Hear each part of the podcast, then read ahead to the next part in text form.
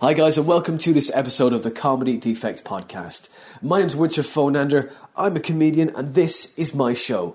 I'm recording these links on Boxing Day, and while the rest of you are having your second helping of the remainder of the Christmas dinner, I am doing this you know, grinding it out because I care. Because the last Wednesday of the month, this is when this podcast gets released. This is episode 56 with a very hard-working comedian. He's done five festivals in 2017. I met him at his last one at the Edinburgh Fringe. Very funny guy, Jez Watts. He did a show called Sex Lies and Video Games, and he also runs The Nasty Show in Perth, which is just a show run for comedians who like to write pure filth. And that's where it lives, in Perth. If you're there, go check it out. Now, if you like this podcast, you can follow us on Twitter. We're there at The Comedy Defect. If you want to follow me, it's at Winter Phonander. I'm also doing three festivals so far next year in 2018. I'm doing Leicester Festival. I'm going to be doing Edinburgh. I'm also going to be doing Brighton. The dates will be on my website and on my Facebook badge or my Facebook page on there, so go check that out pretty soon. If you want to donate to the podcast, you can go to Patreon, type in the Comedy Defect Podcast, and donate as much or as little as you want. And those of you that do donate, thank you because you're paying for the people that can. Those of you can't donate, hey, look, just leave us a nice, honest review on iTunes or Podbean. Look, but it's really easy to do on your phone. You can put as many stars as we want, like five, and then put a nice little, little, little funny comment underneath. you know, let, us have fun with it. You know, go for it. Just let yourself go, because uh, you know it's really easy on your phone now. It's just it's simple. It's in your hand. Go for it. Do it. Uh, I'm also taking as many jokes as I can out of the Guinness Encyclopedia, and I'm going to be putting them up on Twitter. Still, I'm still doing that. They're on Twitter under the Twitter handle at Guinness Jokes. So go check them out there and go enjoy them. I'm going to be doing some of those one liners that I've been taking out of that Guinness Encyclopedia for that one liner show in Leicester, which is going to be run by Mr. Christopher Norton Walker. So come see that there. You can see them in action. I love doing this podcast because you can ask the same questions again and again, and you never know where it's really going to go. But I'd like to thank Jez for being so open and honest. This is episode 56 with a very funny, incredibly honest Jez Watts.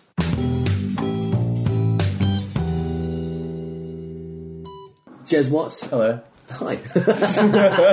Welcome to the Comedy Defect. How you doing, man? You alright? Yeah, I'm pretty good. I'm pretty good. I just had a I had a good gig. It was um, a little bit of a tough crowd, but I got them. I, I, I opened really well and I closed well, mm. and some stuff in the middle was good, and then some stuff in the middle wasn't. Mm. But the stuff that wasn't, like the MC, like made real hay of afterwards in a good way. Mm. Like he got some great laughs off the stuff of mine that didn't work, mm. and in that way, I kind of feel like I own a little bit of that success also, and maybe that's an optimistic way to look at it, but I do look at it that way, and I uh, got paid, so yeah, I'm happy. It's good. And yeah. it's your first Edinburgh Fringe. It is. Woo! All right. Yeah. And you're doing your show, and your show is called what? Uh, Sex, Lies, and Video Games. Right. Cool. Uh, because I want to sell tickets, and people like two to three of those things. My audience does. Something for everyone. Yeah, yeah, yeah. I maybe um, self-indulgently impr- pride myself that like all my stuff is true, heightening for comedy or whatever, right? Mm-hmm. Uh, but I now do this thing at the end where I'm like, "There's th- like everything was true," uh, mm-hmm. but there's three lines in the show. I go back and like, I make jokes about the individual things that were lies, right? And then the third lie that I tell them is because I have this thing in the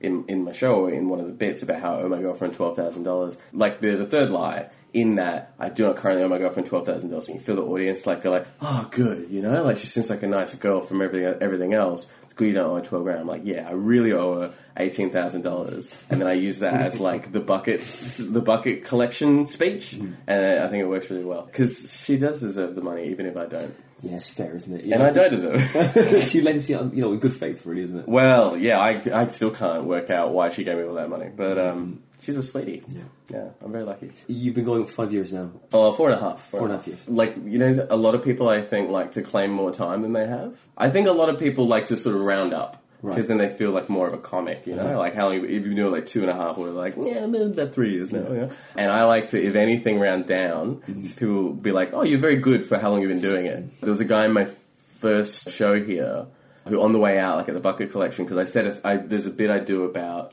I did like my first solo show a year ago. He kind of, I guess, misheard it or whatever. And on the way out, he was like, "So you've only been going a year?" And I didn't quite hear what he said, and I was like, "Yeah, yeah." And he was like, "Wow, you're great, man! like, like you're so good." And as soon as he like sort of walked past me, it was too late. I was like, "Oh fuck!" I just said I've only been doing a year, and then I, I actually ran into him downstairs. And then like he bought me a drink and stuff, and then he says, "Yeah, I've been doing this a year," and I was like, "Oh no, it's actually four years, whatever." And then he went, oh, well, it was good anyway. It was, you know, like, it was still real good. Yeah, yeah. But um, if I had only been doing this a year and I was like a four and a half year comic, you know, like, that's, I wish I could have been that good a year mm. and I was fucked. Mm. I was so bad. I was fucking horrendous for the mm. first, yes. First six months, I, I like to say that I was bad for the first year, but I was like really bad, I think, for six months. Because I was just horribly offensive and like no craft and real jokes behind it. I was just being offensive for offensive sake. And I thought I was doing like great things for comedy, but I wasn't. But at the end of my first year, I said, you know what, I've been on the wrong track for so much of this. I threw away everything. I didn't keep a single joke. I kept like one premise, and then I just started again. And like, actually, I've now brought back, and there's this joke in this show which is from my first year. It's a little bit rewritten, but I only brought it back like eight months ago. Like just because a comic friend of mine was like, "Oh, why don't you ever do this joke anymore?" I was like, "Ah, that was part of the first year shit breed of jokes." He went, "No, that was actually a good one, and it's it's back now." So Where was your first gig? first gig was at the tavern that was on campus. That because I like worked in the in the library there while I was studying, and like uh, they just put on a, a gig, like just a one off. Like uh, they didn't normally have comedy there, and I'd been talking about doing comedy for ages. I want to be a comedian forever, uh, but I never thought I was allowed. And then like I met an open micer when I was in New York, 'cause, like went on exchange like to the states. And I met an open micer, and I was like, "Oh fuck, there are open micers. It's not just like Louis C.K. and no one, you know." And that's something in my head was like, "Yeah, like regular people aren't allowed to do comedy." I met an open mic, I demystified it, and then I was like, "Okay, cool, I'm going to do comedy." I wrote a collection of sort of say stories and things that I'd told people, and I was like, "I've got an hour. This is going to be sweet." Like I really genuinely thought I had an hour of stuff that would work on stage, um, but so, so I spent like say three, four, five months like working on this, uh, and then this gig sort of came up, and I was like, all right, it's my first time up, and then I did like say five minutes. It went all right, but it was it was not fucking good. like it went good for the crowd, and I think crowds for first timers are often really nice. And there was friends of mine that came and stuff as well, so they're always too friendly. But when I look back at the stuff that I did, like it just embarrasses me at this point. And I think that's true for all of us. Everyone. Everyone. Yeah. Same. What, so what's the thing you went to the exchange to America for? What, what did Oh, um, I spent like eight years or so at university because at the time I was studying to be a, a like a scientist. Like uh, I was studying like genetics and neuroscience and stuff. There was just uh, an opportunity to do an exchange to the states, and the, we have this thing in Australia called HECS. I think it might be called something else now. Essentially, the government gives you like an interest-free loan to go to university. So I think you do a thing here maybe where it's not interest-free in the UK. It's changing a bit now, but like the system has been that you just get a bunch of money, all your fees sort of get covered, and then on top of that, we have, I guess you call it like government assistant branch of the government. It's called Centrelink. For students, there's like a specific pay thing. So you get not only your fees covered, but then the government just gives you free money to live on for the whole time you're studying, which is pretty great. And so I was doing that, and I was working as well. But then this opportunity came to do an exchange, and what I found out was you could, in addition to the fact they cover the exchange fee, um, you get like seven grand money where they go, here you go, this is what you can have, and it just all gets tacked onto your HECS debt, which again is interest free. And it used to be, and this was my plan, it used to be that if you moved out of Australia and didn't earn a bunch of money in Australia, you never paid it back.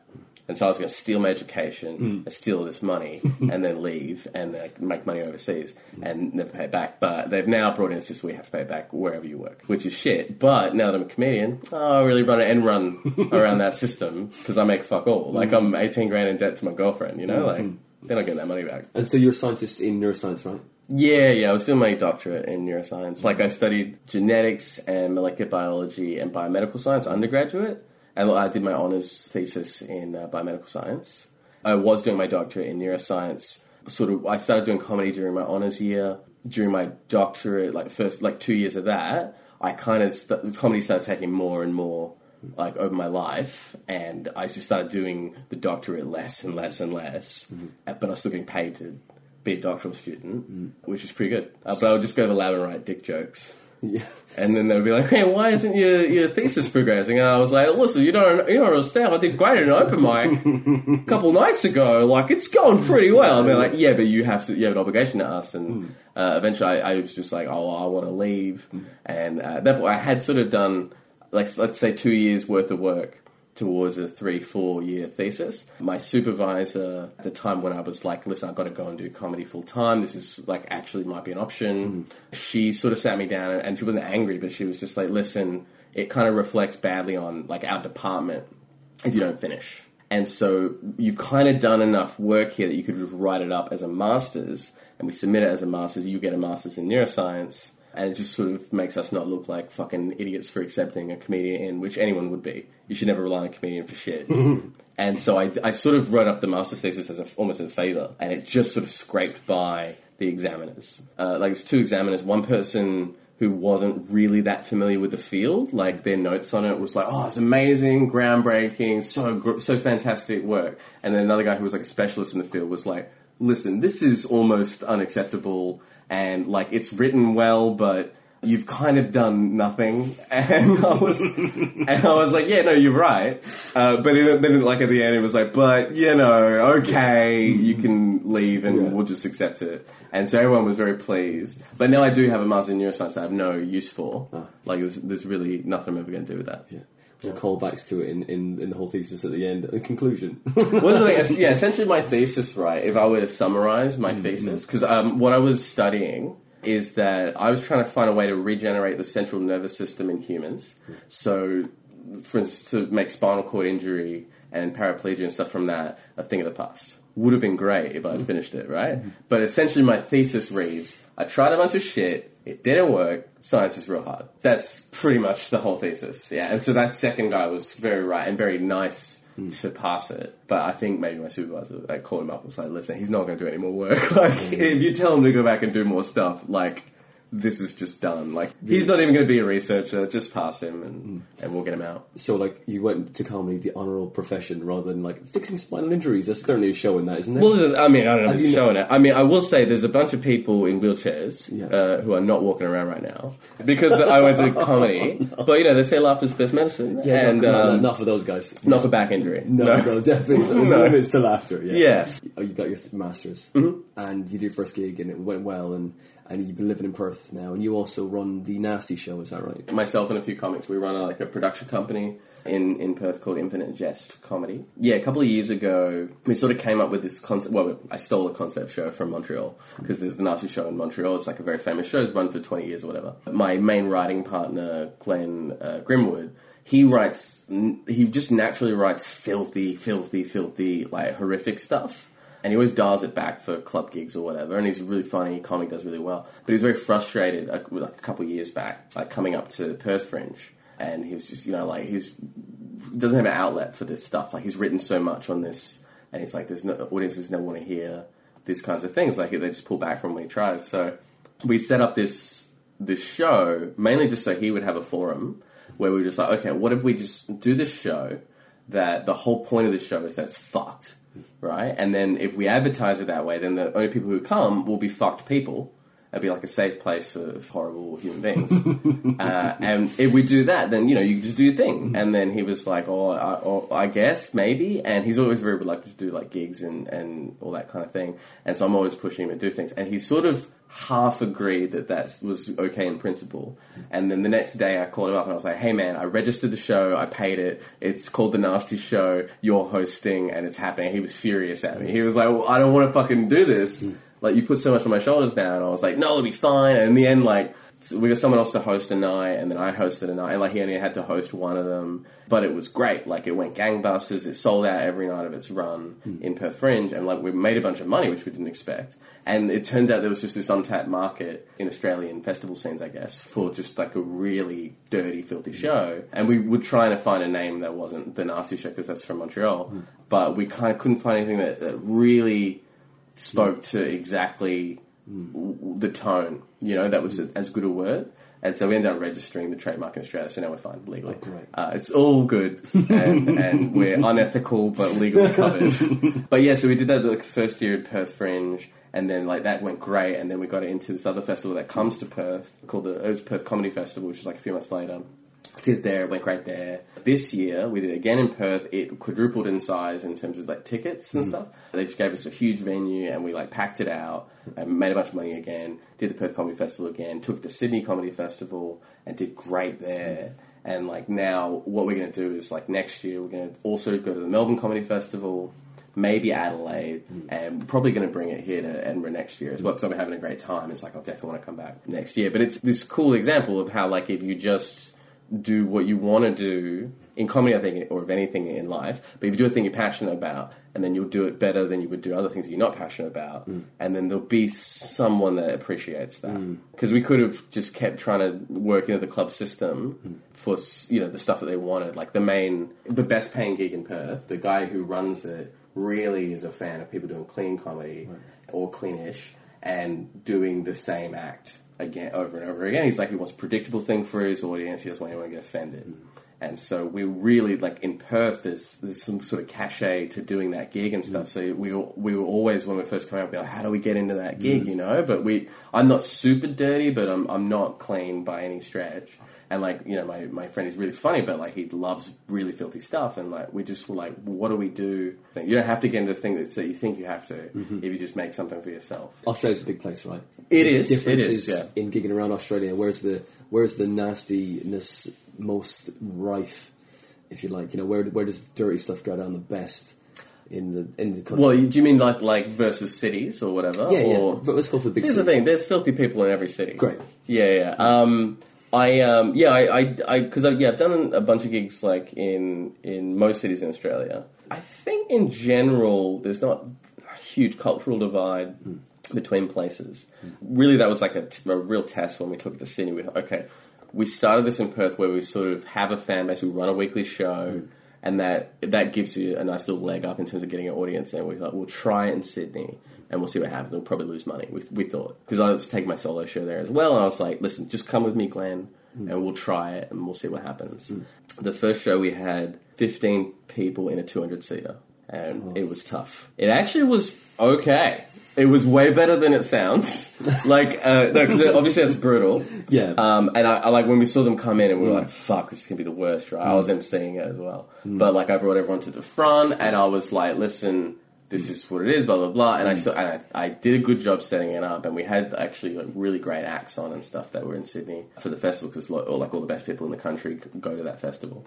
And the show was actually kind of okay. Hmm. And then the next show, which was uh, the next day, we had like 55 in the same venue. Mm-hmm. The next week, which is the final two shows, we only do it on Fridays and Saturdays. It was sold out both days. And it was just this great thing of nobody knew it. And then some people came and they enjoyed it, and they told some people. Hmm. And then more people came and they enjoyed it, and they told some people. And no one else is doing that show. Yeah. So it's this thing of like once it filters to the people who want that, mm-hmm. well then they become really like almost loyal, like really loyal fans to it because they haven't gotten that from anywhere else. You know, like there's plenty of people who will do offensive stuff, hmm. but people who are like really want that and specifically that, mm-hmm. it's like there's nowhere to go to get it. So as soon as we realized we were onto something, we were like, okay, we have to roll this out to every festival before other people like beat us to the punch. We want to control all dirt in Australia.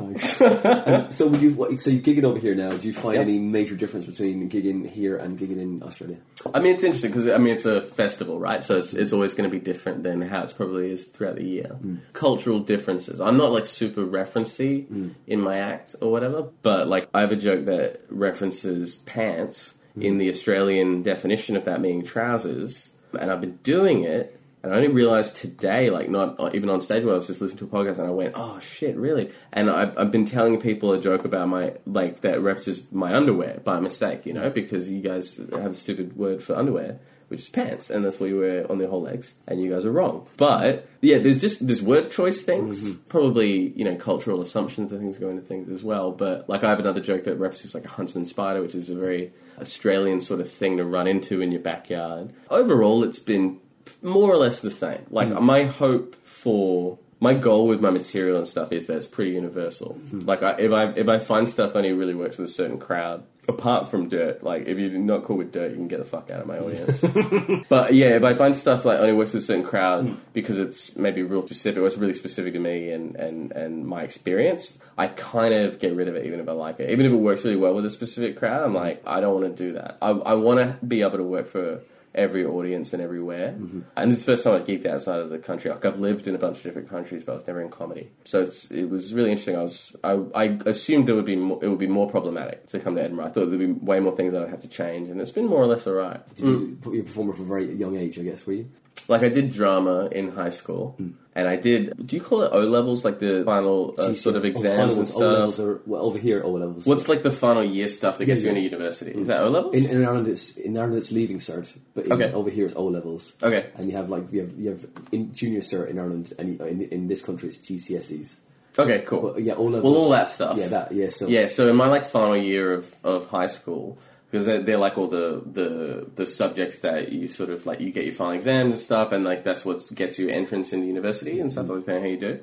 Um, so yeah, I did drama like in my final year, not because I was like I want to be doing performance, but just because I was like, well, that's some fucking easy grades right there, you know, like you just do a monologue and whatever, and like also a lot of pretty girls do drama, and I was like, I want to hang with pretty girls. Turns out like then they just see you as a friend, so it didn't really work out. You want to do sports and shit, and then they like you. But yeah, so I did drama in high school, and I was like in the high school play and stuff, and like uh, musicals and shit. Um, but then I didn't do any performance for ten years because I started comedy. Like I started comedy like twenty nine, and I always sort of tried to be a sort of funny person, or like I, you know, like I had a lot of uh, jokes and funny stories and stuff to tell people. That's how I got laid and stuff. Is like just by being silly and fun. It's like I'm not a big strong man. I'm not impressive in that way, but if I can entertain you for long enough, then maybe we'll have sex Yeah, yeah. at some point because you enjoy being around me. And so I was always that kind of person, and I just loved stand up and, and like watched a lot of it. Yeah, as I said before, like I kind of didn't think I was allowed.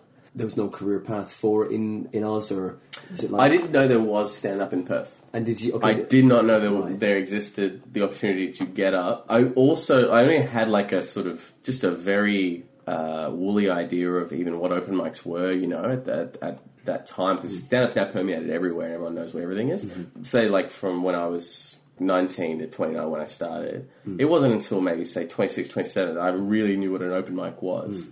And even then, I never thought it would be in Perth or any there would be anything there. And like there was not many clubs, but there was like you know a club or two.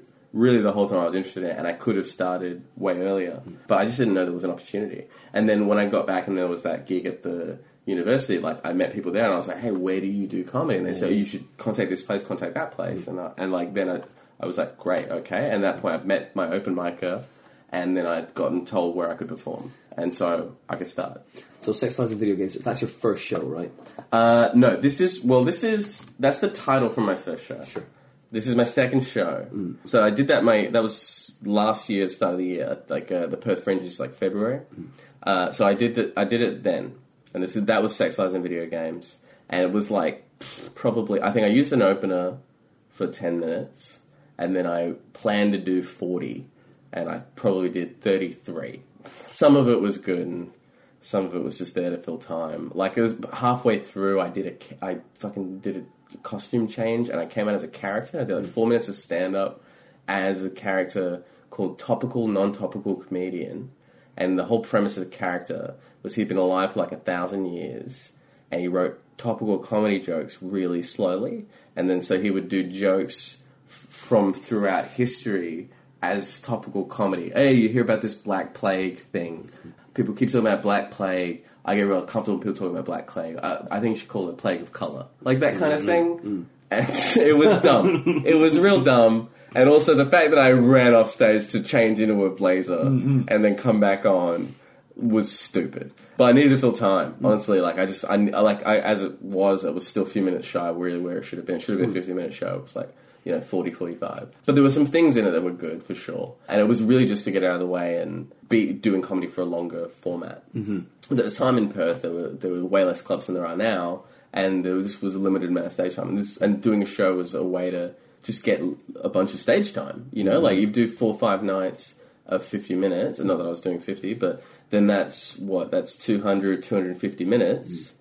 That's a bunch of five minute spots, you know, that you're getting in a real mm. short period of time. And sure, you have to pay some money or whatever. I mean, I kind of broke even on the show, but but like I planned to spend the money. But it's worth it. It's an investment. And so that was my first show. This year in Perth Fringe, I did a show called Smug Face because I have kind of a smug face. I know the feeling with that. Yeah, yeah, uh, yeah. You're a piece of I'm, a, too. a, I'm, a, I'm the smug fucking face. as Yeah, well. yeah, exactly. And so it. yeah, so I have like Yeah. smug face. I used to, I used to have a joke. I used to have a joke about it. Yeah. Uh, and I was like, oh, that's a great name for a show, blah blah blah. Uh-huh. But it turns out it wasn't a great name for a show. It's great, maybe a good name for like an album Sure. title if you already have a crowd. What I learned that Fringe was that when people see a show called Smug Face, they think, well, I probably won't like that person. Why would I buy a ticket? And then, uh, so it was really hard to get people in, even though it was a much better show, it was way better comedian, better known. Uh, it was much harder to get people in that year, just with that, ti- like this year, for that title. Um, and so then when I went to Adelaide, it was too late to change it, and I, I, st- I did it as smug face and stuff. But then people the show were like, why should I, like, literally asked me, why should I come to the show? And I was like, I actually don't have a good answer for you and stuff. So then uh, when I went to Sydney, I just went, okay, I'll call it Sexualizing Video Games because that sold tickets, hmm. but it'll be the new show because I never do like narrative stuff. Hmm. It's just all my stand up. So yeah, so the, sh- the show title I'm bringing is the first title, hmm. but it's it's all the newest, newest, best stuff I have currently. Best of. Yeah, yeah, but essentially, I think that's what I'm always going to do. Um, and maybe at some point I'll do a narrative show, but certainly next year it's only going to be like my best stuff, which hopefully is all just my newest stuff. You know, like this show that I'm using reuses like the say let's say seven minutes from that first show. That was great. It's the closer and a bit that there's a callback to. And more or less everything else is new, but it's like that. It was just a re- it's just a really good closer and stuff. And so I was like, you know, I'm nobody in Edinburgh has seen me before. It, they don't know that I'm reusing stuff. It's fine. I'll just give them the best show I can give them. Mm-hmm. But yeah, next year obviously I've got to have all new because it's I'm going to be touring the cities I've been before. So mm. You're saying that you were used to tell, you know, you telling stories to to ladies to, you know, to, Yeah, yeah. To, to, you know, have your way. yeah, just to confuse them. Yeah, while- smoke and mirrors. Yeah, while like a hand creeps over their leg. Yeah, yeah, exactly. So, okay, what's your best story that you would, uh, would like? Would you would like? Oh, this is okay. All right, this is this, this, the situation's not going so well. Okay, this is the one. That, this is the goal. This is, and anything that happens after this, I've done. I've given the best story. You know, Oh, that's act outs and everything in it. Like, It's a 20 minute story though, like legitimate. Great. Well, let me. All right. Let me. so the first time I did uh, magic mushrooms, I had never done them before, and I was with a group of like say 16 people, and we'd all never done them before. And there was one guy in the group that knew. There's this place like a couple hours drive, like down south from like Perth City, called uh, Balingup, and like much, mushrooms just grow there, and like people drive down and they pick them. And they, they do their trips and stuff, right? So we all, we all piled in two cars and we went down there, and then we're all like looking through these fields and no one knew what they looked like. So everyone's like just picking up random shit and running up to the guy and be like, "Is this the magic mushroom?" He's like, "No, that'll kill you. Don't eat that. Like that's just cow shit, you know. Like don't eat that." and then like we ended up like we, we got like a pretty big bag of mushrooms and we drove back up and he cleaned them all off and then we're all in this friend's house. And he, he portioned them all out for everyone. He said, "Okay, everybody, I've put this in two piles for each of you. This is a good trip, and then this is another good trip. So you both got enough for two good trips. So you eat you half, and then put the other half away, eat it later. So we all ate the first half, and then like half an hour went by, 40 minutes went by, and everyone was just like, yeah, I'm not really feeling it yet. And the guy had left. and so and we're like, yeah, not feeling it yet. It doesn't really seem to be working. Like, you know, I guess they're not as strong as he thought they would be or whatever. And so then we all collectively decided, okay, we should all just eat our second batch. Mm-hmm. Because obviously, you know, we all, the wrong amount of mushrooms to take is not enough. And so we all eat our second batch, and then like say 10, 15 minutes goes by, and like the first batch now comes on, and we're all having a great time. And like I'm laying on the couch, and like Jimi Hendrix is playing, I can see like the treble clefs like moving through the air and stuff. And I'm like, oh, this is great. Yeah. A friend of mine, like he's walking around the room, and he walks up. He sort of he looks to the left, looks to the right, and then he sits down, next to me. He stares at me. He says, "Hey, Jez, I'm stuck in a loop." And he looks away, and he looks back, and says, "I'm stuck in a loop."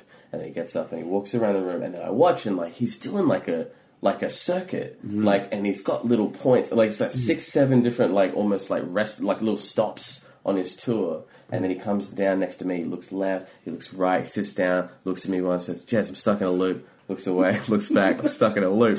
And then he's just doing this for a while. And then another friend comes up and he's like, "Hey man, like I just created an extra finger on my hand. I have six fingers on my hand now." And I was like, "That's real cool, man. Like I'm real high." And then and then someone else, someone calls out and she's like, "Hey, uh, a friend of ours uh, is having his 21st birthday party just down the street. He's having a big house party. We have to go and see him. It's his birthday. Like we can't just be like we took mushrooms. We we didn't come. We're bad friends. We do that." And so and so people were like, "Okay, cool." And about half the group was like, "Cool, we can go," and half the group was just like, "No, nah, it's just too much." You know, the guy's in the loop. He can't go anywhere. He's got no options.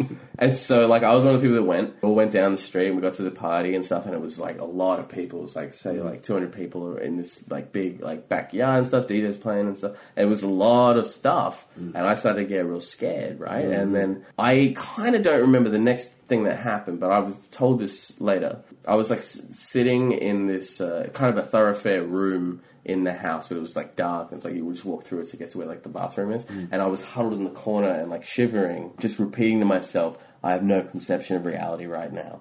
I have no conception. And some people walked by and they were like, "Oh, they, they kind of knew me and stuff." They're like, "Oh, it looks like Jazz is having a bad time." And mm. this girl came up and said, "Hey, Jazz, are you okay?" And I said, "I have no conception of reality right now." She said, "Do you want me to take you somewhere private? Like, like, do you mm. want me to like put you in my bedroom and stuff?" And I was like, and I was nodding, and I was like, "Yeah, I have no conception of reality right now." And she's like, "Okay, cool, I'm going to take you now." And she like took me to the bedroom, and she's like, "You okay? You okay?" And then I looked at her like, like trying to like look through my eyes, like, "Thank you," and I was like, "I have no conception of reality right now." you know? Like thumbs up, like that's the only word I can say. Yeah. But I was still trying to communicate with her. She got it, and she was fine, so she closed the door. And then uh, I was in there for a while, and I was kind of freaking out. And I, I, I like. I needed to have a shit. I was like, pick open the door, and the bathroom's just out there. There's one bathroom in the house for the party. I, I waited till the line th- thinned out, and then I went to the bathroom. I locked the door, and then I looked at the toilet paper, and then I looked at the window, and then I looked at the chair, like the seat, mm. and then I looked at the toilet paper. I looked at the window. I looked at the seat. I looked at the toilet paper, and I was like, oh no.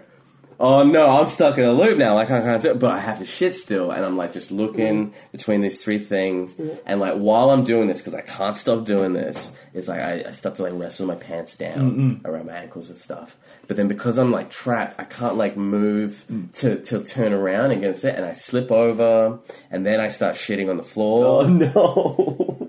and then I'm like tra- I'm like trapped and sort of bicycle kicking in the shit, and the shit's going everywhere and stuff. And people now are pounding on the door because there's only one one bathroom in a 200 fucking strong party. People are like, we need to go to the bathroom, and I'm like trapped in there. Like I can't do shit. I'm trapped in the. li- I'm still on the floor, like looking at these three things.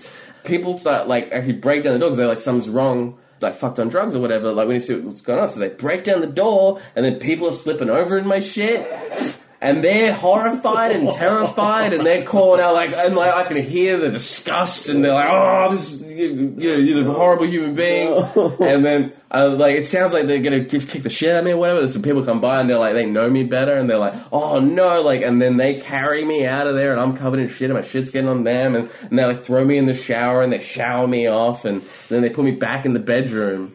And they close the door, and I wake up in the bedroom, and it's dark and I, I just, like bring my hand to my to my nose and I sniff. And I, yeah, it's shit. Oh, it's like I can smell shit. Yeah, so this this just happened. And then I uh, I sort of like sneak to the door and it's, and it's still dark in the bedroom. I crack the door and there's a line uh, outside for the bathroom and stuff. And I'm like looking for anyone I know. And it's taken a while. Like I'm there for a few minutes, and it's like because I just, I've kind of newly been friends with a lot of these people. You know, like I, I'm only good friends with a few people in this wide group of friends.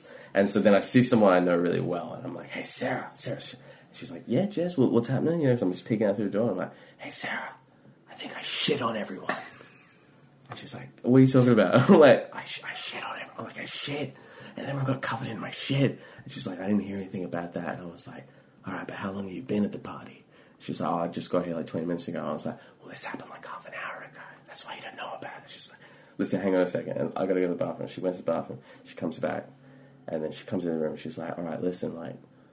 I think you may not have shit on everyone because I don't, I like I don't know anything about it. And I was like, no, just because like not people wouldn't talk about that now, you know, like. And then she kind of coaxes me out of the room, and I come out of the party, and I walk out in the backyard, and everyone's normal. No one's no one's cursing, no one's looking at me like I'm a horrible fucking troll person mm. or whatever, and like nothing seems to have happened, right? And it turns out that I hallucinated the entire thing. I never shit anywhere. But because I woke up in the room and it was all consistent, it all just seemed like it happened. Like at that point, I wasn't high anymore. It just I thought all this stuff had happened, right? And then I'm standing, I'm sort of just a little bit shivering. I got my mm. arms crossed, and I'm like, "Jesus, it's been a fucking rough trip," you know. And then a mm. guy comes up to me that I know real well, and he's like, "Hey, Jez, I hear on mushrooms for the first time." I was like, looking at me like, "Yeah," and he's like. You seem to be handling it really well. and I just looked at him and I was like, I've got a really good mental image of you covered in my shit, you know? Like, Oh shit. so I'll tell that story and then we'll bang or whatever. like none of my stories make me look good. Like that's always been my rule, even before I was in comedy. Mm-hmm. It's like you should never you should never heighten reality to make yourself a winner because fuck you, you know. Like, Totally. Yeah, and also I just think a story's more fun when you're a loser. You know, it's like it's like oh, I did this shit and all worked out. It's like Yeah. where's the? It's like uh, it's like Entourage. Like I love watching Entourage, Mm. but I feel really guilty about that because there's no peril in No. Mm. the story. Like everyone's going to be fine all the time, and like and the, like nothing bad is ever really going to Mm. happen, and like that makes for a bad story. I think in general, but somehow I love Entourage. Mm. I don't know why. Just balance, maybe. Because you are constantly making yourself look bad. Yeah, maybe. Yeah, I guess. Yeah, anything, I'm the Johnny Drama of that story. Mm. Uh, it's, it's a good ref, by the way. good on you. Good on you for not getting it. it's okay. Good It's on okay. you because it's a bad show. I've been having this all week. Some of my references are so old that I'm like, I'm leaving that in because I love it so much. Today I explained the re- reference and I was like, fuck it. And I was like, this is a fucking great reference, guys. This is what happens in this bit. Okay? he makes a fucking sword and that is what happens. And that is it. So that is why it's a great reference, okay? Didn't make it funnier. no, but at least But- at least people aren't sitting there for 30 minutes being like, "What was that reference?" Exactly. Which, which was my experience. Yeah. Do you tell any of these Oh, I mean, there's, there's a lot of them, but like that. do, do you tell drug sto- these drug stories on stage as well? Or That one just now, I uh, just for the first time because like I had that well before I started comedy. Mm-hmm. That one I tried because I run this like Monday night show in Perth called Infinite Jest, like our flagship show. It's like it's an open mic, but we do we sort of do cool stuff there sometimes. And we ran a show called uh, Shroom Fest for the holiday. Shroom Fest, comic name Ari Shaffir invented. And it's like a worldwide holiday with one weekend out of the year. Everyone who does mushrooms just does mushrooms on that weekend. We also join the collective unconscious, right? And so last year I thought, fuck it, I'll do a Shroom Fest show where everyone performs on mushrooms. And everyone I knew was like, that's stupid. Don't do that. Like, that's the way to ruin your show. Like, you'll, you'll, you'll go to jail. They're probably right. It's a very bad idea to do a show. uh, but I did it anyway, and it was great. It was fucking sick. The night got real weird. Like, people started stripping off clothes and stuff, like, and then increasing amounts of clothes throughout the night. by the, and so by the time I got to the headliner, the headliner came on with clothes, and then he did 20 minutes in his underwear, like just his underwear. And I was like hosting it, and then I was like, well, it'd be weird if I go on with clothes down. So then I stripped down to my underwear, and we came. We had like a naked hug to close the show, and it was great. It was super fun. And so I we thought, okay, let's do Shroomfest again this year because it's Shroomfest, and so many people who were coming, or like pretty much everyone who came was at least familiar with mushrooms, if not an enthusiast. I sort of just did all mushroom material, you know, and like stuff about recent experiences, and then I thought, you know what, I'll try this old story I used to tell to to trick girls into having sex with me. um, and yeah, I tried it there for the first time. That's the only time I've ever done it on stage, and it worked really well. I'm going to keep working on it and stuff. I think it'll be in my show next year. But yeah, I mean, most of the stuff I used to tell. I can't even really remember that well mm. because I've now been in a relationship for four and a half years, and you don't impress people anymore. yeah. Yes. Yeah, yes, and it's also like I told her all the stories when we first got together. That's how I had sex with her. So she's heard them all. I can't tell them mm. again. Mm. And so now it's been essentially four and a half, five years since I've needed to use any of these. And I think you just forget, like without retelling a story, you forget the beats, you forget how it goes, you forget what's funny about it. You know, it's like if you don't do a bit for two years, hmm. you can't just bring it back and have it be fresh. So I don't know. There's probably stuff I'll plumb out of there eventually. But it's like I'd rather, I'd almost rather for material just to come up with new life experiences, and, and it's, it's more fresh, you know. Like hmm. it's you experiencing it rather than like this old version of you, which is a whole different person, you know. You five years ago is a fucking idiot. You five years ago would never act. You now would never act the way you five years ago hmm. acted, and it's, I almost don't want to have to defend that guy. Like, like he's a fucking moron, you know. Like, yeah. Every little bit of self awareness goes. Oh god, I hate myself even more. now." Yeah. No, yeah. I mean, it's, yeah, it's like being a stand up as hmm. well. It's like every, like you look back at the material you were doing six months ago and you're like, why did I think that was funny? They just don't get me. yeah. When I told that audience full of people to run out and get abortions, I was pushing comedy forward. You're welcome, comedy. Yeah. I took that one for you. so you're so your family, right? Mm-hmm. You, you're you might talk about your family. Your family still alive? Yeah, some of, well, some of them. Uh, so I'll say I'll say this to you. Um, I used to say just before I got into comedy, people asked about my um, parents. I would say that both my parents have passed away. Sure. Now, father has passed away, uh, and we had a great relationship. Uh, my mother, when I was nineteen, passed beyond the level of insanity that I chose to keep her as like a as a relevant entity. and I just stopped talking to her, right? So she's still she's still around and stuff, but she's just crazy person, right? Like after my girlfriend and I started getting serious, I sat her down, and she's only had one boyfriend before, and he cheated on her. And I sat her down, like a few months after we really started getting serious, and I said, "Baby, I have a confession," and she looked real scared, and she thought.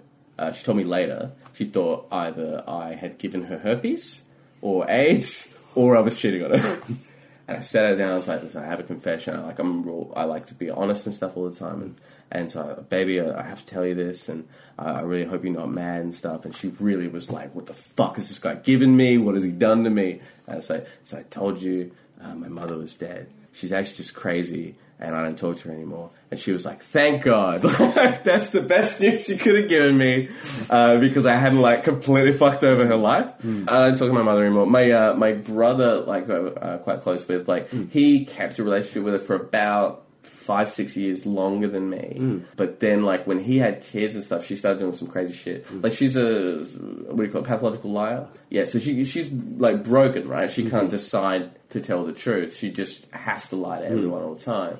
And so, yeah, she started trying to like turn his kids against him. Like she would tell them lies about him and their mother and stuff to like because she wants everyone to love her. Power. Yeah, well, so she had like a real rough childhood, right? Like, she was born in India, uh, and um, Is your is your mom Indian or she is uh, what's what they call Anglo-Indian. okay? Where um, she's like a mixture, like she's she's a s look at my mother, you'd be like she's white essentially. But then to look at my grandmother, you're like, oh, okay, I see like a substantial amount of Indian blood. But then uh, like the grandmother married like an Armenian guy who's like top tier whites, but they're white. She married an Armenian guy, so then my uh, my mother looks pretty much white, and then some of her siblings look a little bit darker. Yeah, and then more or less, I'm like probably.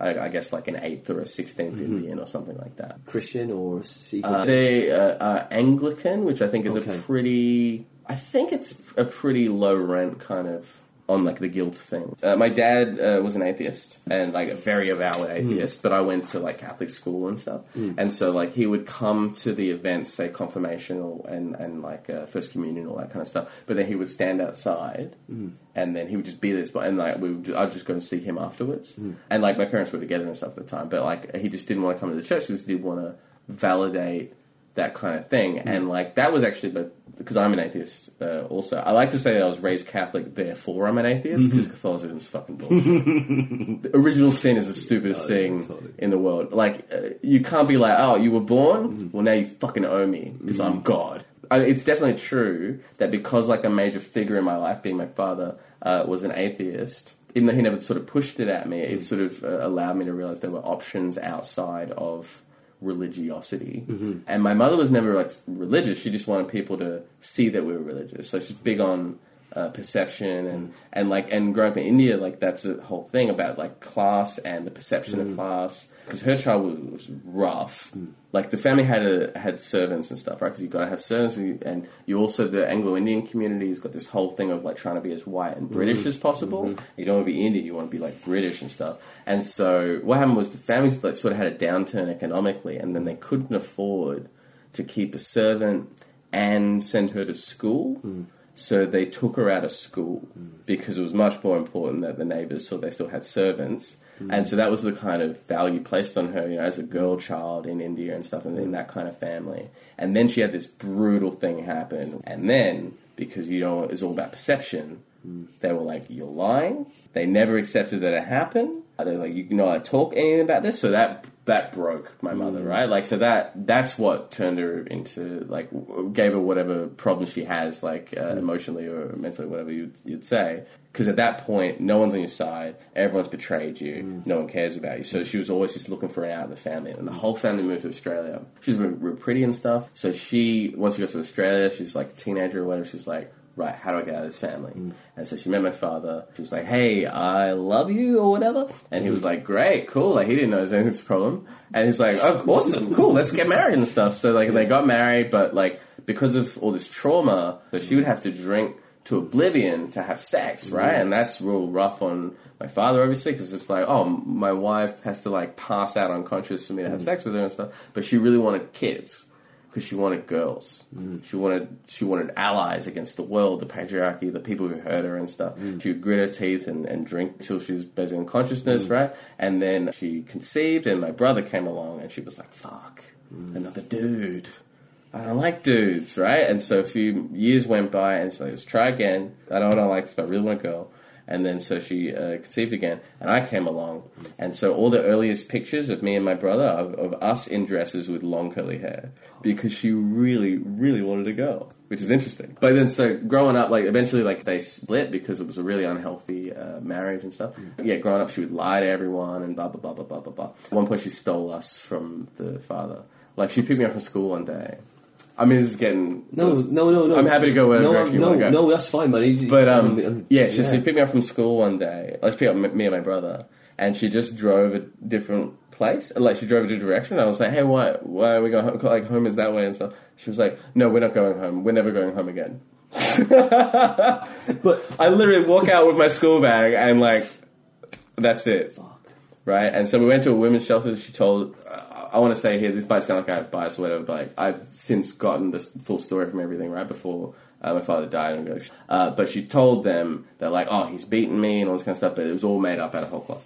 Uh, and she admitted as much like uh, years later, but she just like wanted an out. So like then there was this whole thing of you know suing for custody and all kind of stuff, and the way the court systems were at the time, you just go with the mother more or less. So yeah, then my brother and I didn't see our father for like four years. I think I was probably let's say from like nine to thirteen. So not an important developmental developmental time for a child at all, just for a, for a boy uh, who was raised a girl for a little while. Um, but uh, yeah, so I didn't see I didn't see him for, for years, and then like every now and then we'd like run into him in weird places, like we'd be down the local supermarket or whatever, and we'd just see our dad. He'd be like, "Oh my god, it's so great to see you!" And then like we'd have this whole catch up, and then he would give us like a year's worth of allowance of like five dollars, like you give five dollars a week. And he would just say, "Here's." He would be like, "Wait here," and he would go and get like a like fifty fives and be like, "This is for you, and this is for you." And then like we'd sort of catch up stuff, and eventually like they started to repair having some kind of relationship, functional relationship, but not be together, but just to have us all in the in each other's lives and things. And my father like would pay for a lot, you know a lot of uh, our education and, and like dentistry and all that kind of stuff, you know, like to just to be a father. And so yeah, then after those few years and stuff, my brother and I both got very close to my father. I lived with him for a few years. Like like I moved out of home. We initially actually got my mother to move out of the home that my brother and I and her lived in. We got her to move out with her boyfriend at the time, and my brother and I stayed in a rented. And so I, I was like, uh, say 17, 18. After that, like I moved away and I came home and like I lived, we lived with my, I stayed with my dad for like a year or so, and like we just sort of uh, lived together. And it was partly to sort of maybe make up for lost time a little bit. But yeah, he was he was a great dude. Yeah, really interesting cat and, and really smart, really smart guy. Yeah. V- very much influenced like a lot of things, uh, despite those years' absence. That's great, man. Yeah. Glad you had time to catch up with him, man. What did he do?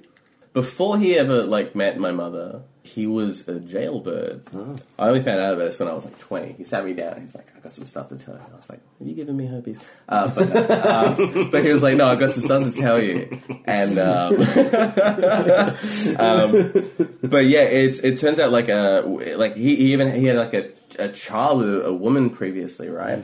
Uh, so when he was say 19, 20, he had the problem that I had when I was nineteen and twenty, which is that he assumed he was the smartest dude in any room, which is problematic because you, you, sometimes you might be right, but then a bunch of times you'd be wrong. And so he worked for a bank, and then he thought, oh, I reckon I can embezzle money from this bank. And then he he tried and he got caught. He went away for six months, right? And then uh, while he was in jail, he met a bunch of people who were like, "Hey man, do you want to learn how to steal cars?" And he was like, "Sure, I do." And then he got out and then he stole cars, and then got caught for that. and then he went away for like a year. And then while he was in, he met a bunch of people who do break and enters, and they were like, "Hey, you want to like join our crew when we get out?" And he was like, "Yeah, cool." And then he got out, and then he was doing B&Es. And while he was doing that, then he met this woman, and they got together, and and uh, they conceived a child. And then he got caught for breaking enters because it's like now his third offense and stuff, and escalating crimes. They were like, "You're going to jail for seven years." He went to jail. The baby's not born at this point. He, the woman he's with came to jail to see him, and she said, "Listen, you're not going to have a relationship with this child." And so that was it.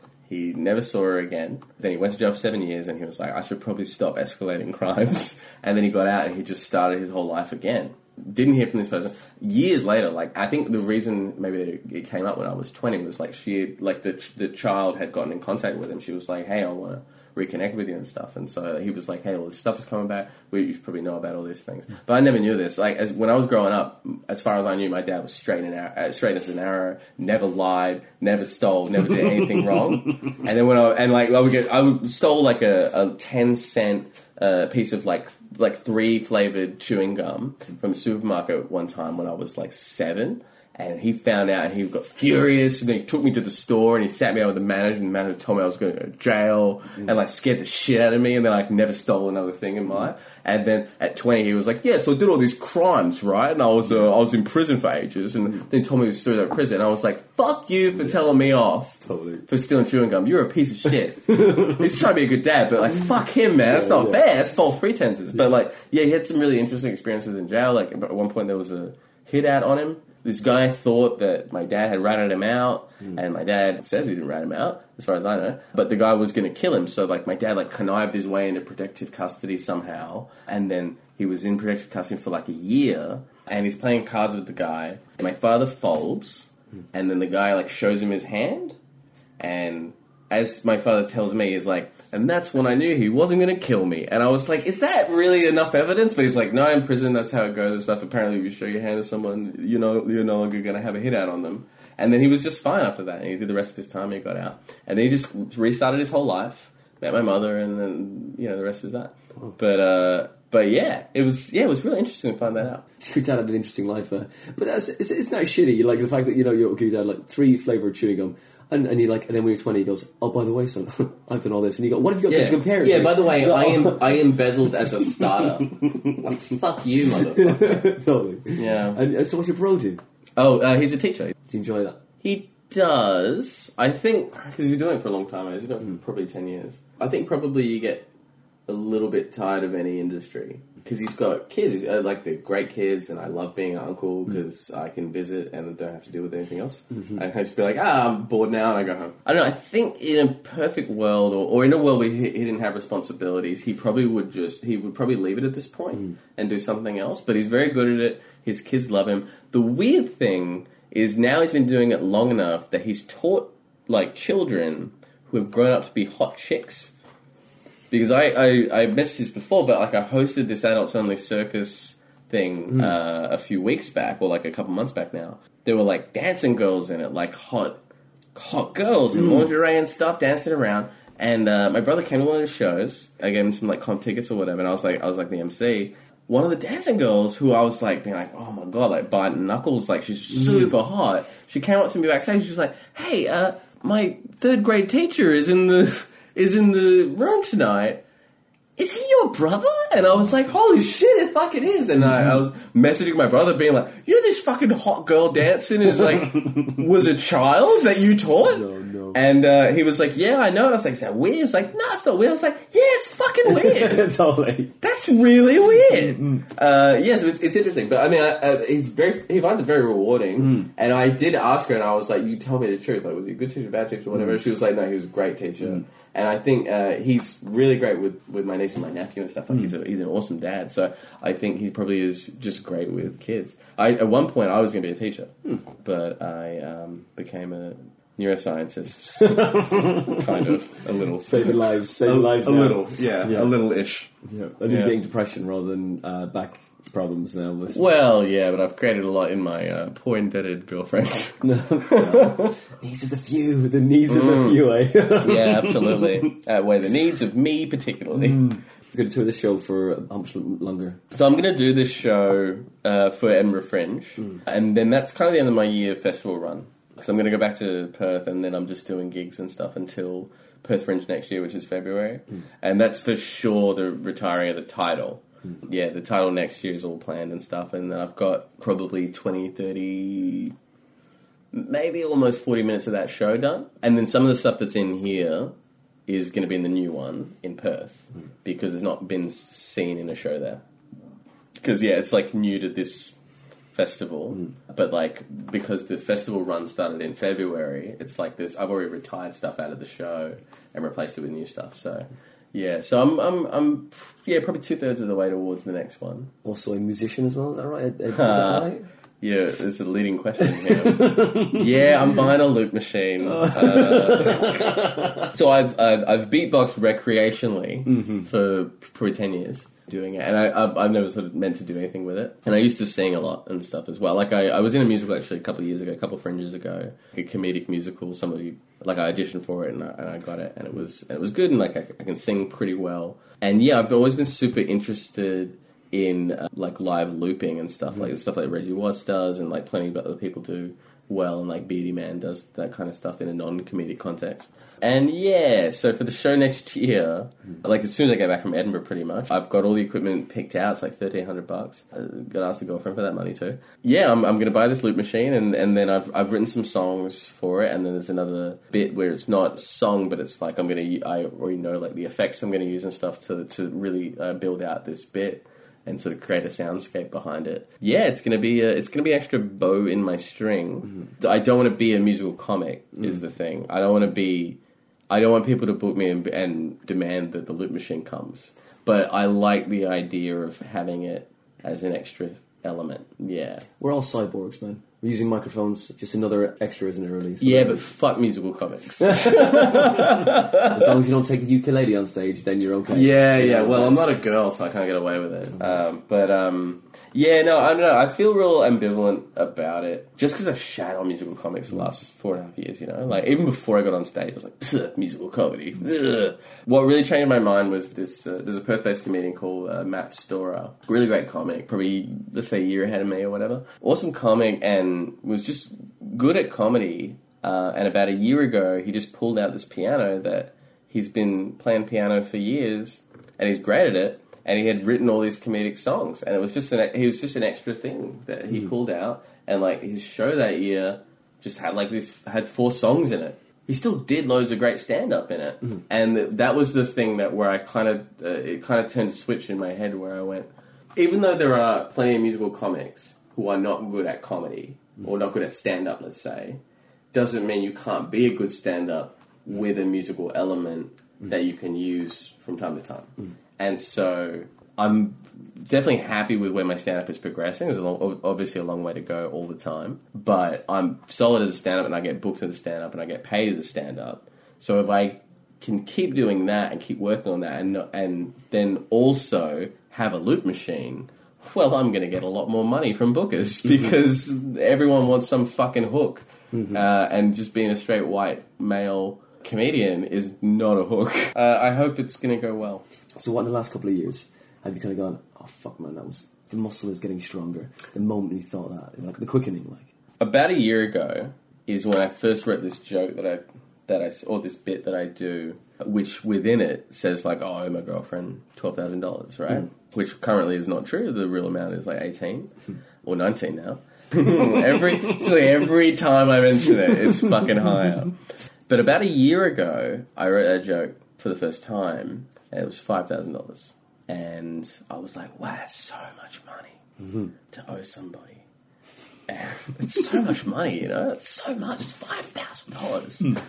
And then over this last year, it has ballooned out absurdly to nineteen thousand dollars. And the reason for that is because we were going to move. We were going to we were going to move from Perth, which is very remote, and um, the scene has gotten bigger, but it's still a little bit stifling just in terms of opportunities and also the, the level of people around. It's like you want to have real high level people to learn from on a regular basis as opposed to just seeing them occasionally when they come to town.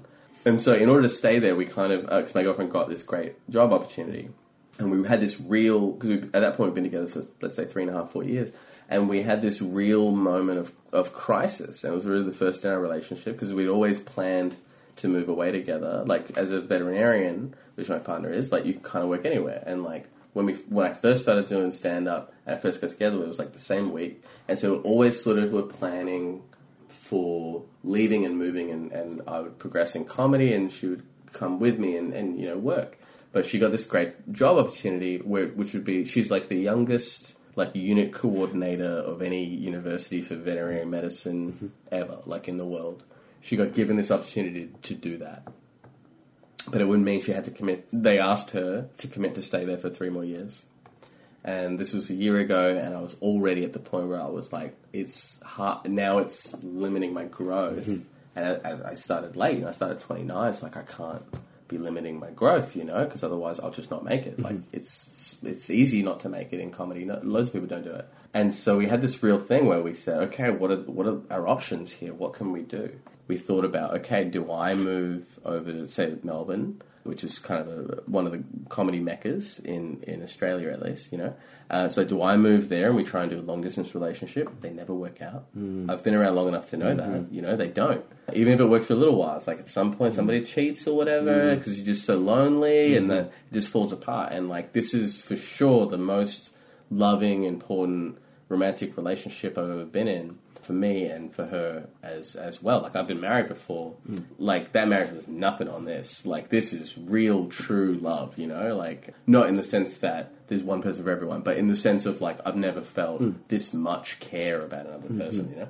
So I don't I don't want to not be in this relationship and she doesn't want to not be in the relationship. So we're like, okay, do we do that? It's probably not gonna work out does she move with me and not do this job right, which is going to set her up in her industry for life mm-hmm. And it's a great opportunity and it's sort of a once in a lifetime opportunity to come around so early.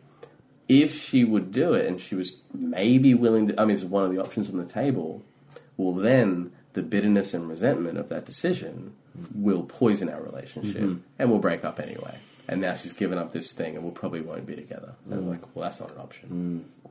We had this sort of third option that I came up with with my friend, right? And with the, this guy Glenn that I was talking about. Uh, and I didn't feel good about this as an option as a person.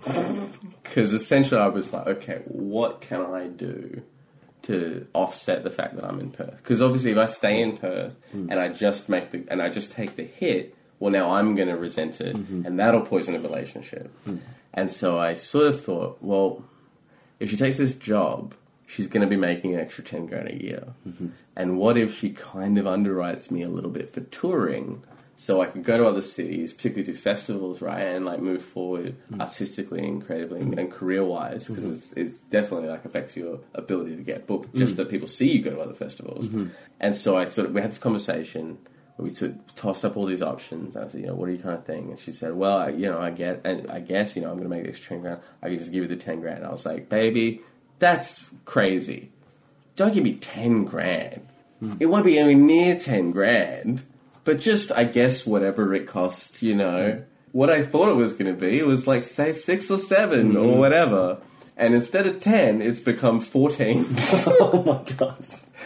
Because I committed all these festivals, and I and it's not so much the expense of going to the festival or even the accommodation there, because a lot of that stuff almost balances out with ticket sales and, and whatever. The expense is I still pay rent at home mm. the whole time I'm away, but I like I'm not even working my part time job, mm. and so now I'm up to like nineteen thousand dollars. And so I got to go home, and I have to pull a bunch of double shifts mm. and try and get this number down. Like, because when I got that circus hosting thing, I, that gave me four grand. If I hadn't gotten it, I'd owe her twenty three thousand dollars right now, and that came completely out of the blue. Like that was not planned. Hmm. So I'm very glad it did. But yes, I forget how we got into that. But That's that's cool. Just like the the moment, well, the quickening of like the moment. Oh thought, yeah, so essentially, I said all that just to say that almost every festival I've done hmm. over this last year, because I've done now like I think this is my fifth festival in the year. Hmm. Every single festival, I have leveled up, as as uh, my friend Glenn puts it. Yeah. Like there was things where I like hosting the Nasty Show. Like I hosted every night of it in Sydney because Glenn was like, "Oh, I'm not, I don't want to do it," even though it's great. Mm-hmm. Hosting that show for an hour doing my solo show an hour right before it and running from my solo show to it. It's mm-hmm. like, oh, two hours on stage, you mm-hmm. know? Like, that's such a rarity. Mm. And, I mean, Edinburgh Fringe is, is great. There's so many opportunities and stuff, but, like, usually in, throughout the year, you don't get those kinds of mm. opportunities. But, yes, I've stepped up, like, multiple times throughout this year mm-hmm. and, like, hosting that circus thing. I've never done anything like that mm. before. Like, I've emceed comedy nights. I've never been the sole comedian hosting people flipping through the air, dancing girls, contortionists, all kinds of shit. And I bought a fucking suit for it, and like did it in a suit. I've never performed in a suit before. Mm. That's cool. That feels real mm. great. And the audience is like, I trust you now, and it's mm. actually a real cheat. But yeah, that was a moment. Yeah, going to Adelaide Festival, which is a brutal festival, and performing to to small numbers and still doing a good job, like under adversity. That was a great moment. Going to the Melbourne Comedy Festival where I didn't take a show, but I just did a bunch of spots. That was a moment where I sort of went, I'm a lot better than I thought I was. Mm. And the reason why is because I got a lot better this year. Mm-hmm. And I was, but I was still thinking of myself as like, say, before three festivals ago. Mm-hmm. I was like, oh, that's the level I'm at. And then I mm. did three festivals, and then I went to this thing, and I was just doing spots and like, uh, not that comedy's a, comedy's a competition at all, but I was like blowing people out of the water who mm. were like more experienced than me. Mm-hmm. And then I was like, oh, this is this year. This is mm-hmm. all the support that Nicole has given me, mm-hmm. right? The freedom to do all these festivals has absolutely skyrocketed my, my ability because just the opportunity, because there's nothing that can compete with stage time. There's nothing. And particularly stage time in all these different environments has been great. Like even the, di- the different cities in Australia is great. Edinburgh's been a, such a great growth opportunity. You know, just to be uh, playing to different crowds and making your stuff have to work and stuff. It, it, like the adversity is what makes you grow. You know, like every time, particularly every time you fail, mm. that's a great opportunity to get better. Mm. And uh, and when you just like, particularly Perth, you know, like you stay in like this small pool. Mm.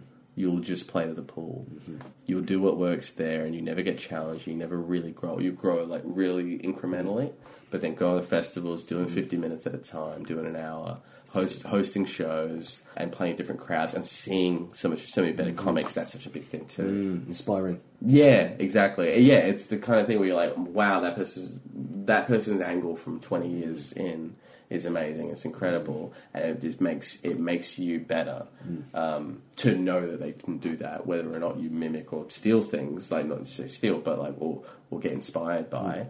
But just the fact that they're at that level mm. makes you immediately work harder. Like you, mm. like you know, see people sometimes, and you're like, I have to go home and write, mm-hmm. and it's just because you go, yeah, there's so much more to grow. There've been real watershed moments, like let's say five times this year. Mm. I've gone, wow, I'm at another level. That was not the case when I was like stuck in Perth. Sounds like your relationship is a great, solid foundation, man. It's, And oh, I'm. I'm stepping all over it. I'll tell you. solid. Yeah. this is great, man. Oh, that's great, man. That's really good. So, so Jez, we, we work with some some CNX. You're doing the Edinburgh Fringe, and you're gonna go back to Perth after this, and that's your end of your run. Is that right? Yeah, yeah, yeah. So I um I'm going back to Perth. Uh, so I'm yeah here for August. Like I'm doing sex lives and video games Mondays, Thursdays, Fridays, and then spots throughout the like throughout the weeks and stuff. And then yeah, end of the month I go back to Perth. I'm there for a couple of months, and then I'm going to Melbourne and Sydney, not for festivals, but just for gigs, but just for like a week in each. But and the only reason I'm going is I, I got booked at um, what I think people would probably agree is the best venue in the country, the Comedy Store in Sydney, where that's was a thing that I like. Like last year, I wrote a whole list of goals, and I met almost all of them, and a couple of them I didn't. But like, I, I did better because I had the goals to mm-hmm. meet. You know, mm-hmm. like I, there were probably things on that list I wouldn't have done mm-hmm. if I hadn't planned. And this year I didn't do that but I had one thing that I just sort of said to myself, like, oh, I really would like to do this. And that's to work the comedy store, like to, to get booked there. And what I said stupidly in like May, I was like, oh, I tell you what, I want to do the comedy store this year. And I- that only gives me like six, six, seven months. I'm doing it in November. I don't know how I got in, but I did. and so yeah, so I'm, I'm going to do like a week in Melbourne and then a week in uh, Sydney where the comedy store is at. S- Like Sydney's like those are paid gigs, and I'll get some other ones there too. And I'm, I'm probably getting paid in Melbourne, but it's just like because of the flights, you may as well do a week in each. And then yeah, apart from that, I won't be leaving until end of like until Adelaide Fringe probably next year. But yeah, Perth Fringe, I'll uh, I'll have uh, number one comedy, great fun. Jez Watts SEO nightmare, and I'll have a fucking loot machine in it. Great, can't wait to see that. and so, Jez, where can we come find you on like your social media and stuff? Oh yeah, well I um I do a podcast as well. Like you get podcast listeners, uh, a little cross cross pollination. I actually just launched a comedy podcast network, uh, the Infinite Jest Comedy Network. So you can search that on uh, iTunes. That's there. Um, and like, I do a podcast called Brief Interviews with Hideous Men. Uh, it's just uh, four or five comics hanging out talking shit after a show. Um, yeah, Infinite Jez on all the social medias. No, Jez, thanks for coming on the show, man. Thanks. Thanks for having me. Thanks, man. Great.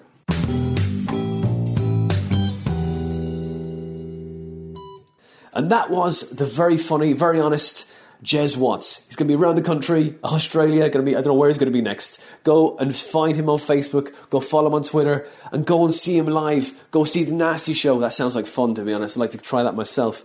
So that was Jez Watts for episode 56 we've got a very funny comedian, Zach Dyer, who was in the finals for the So You Think You're Funny in 2017. He is up next. That's episode 57. Now, if you like this podcast, you can follow us on Twitter. We're there at The Comedy Defect. If you want to follow me, it's at Winter Phonander. Again, I'm telling you about the Guinness Encyclopedia. I am raking as many jokes as I can out of that book. I'm putting them on Twitter under the handle at Guinness Jokes. So go check them out on Twitter Go follow it. Come, come see me do them at the Leicester Festival in 2018, and that show is going to be run by Christopher Norton Walker. The date will be on my Facebook, on my website, all of those places.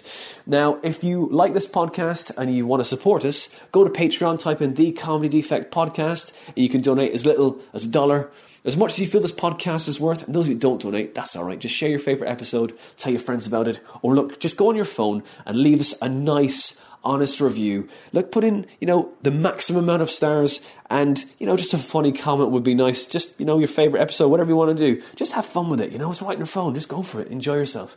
Uh, but that was episode 56 with Jez Watts. Next, next month, the last Wednesday of the month, episode 57, is with a very funny Zach Dyer. So I'll say this for the rest of the year. You enjoy your break, enjoy the run up to the end of the year, and just have a rest. Just get things in order, get those things done you need to do. But don't, you know, but don't strain yourself too much. Look, you know, it's, it's the holidays. Next year, 2018, we've got Zach Dyer, finalist for So You Think You're Funny. I wish you a happy new year for 2018, guys. Enjoy the rest of the break. あ。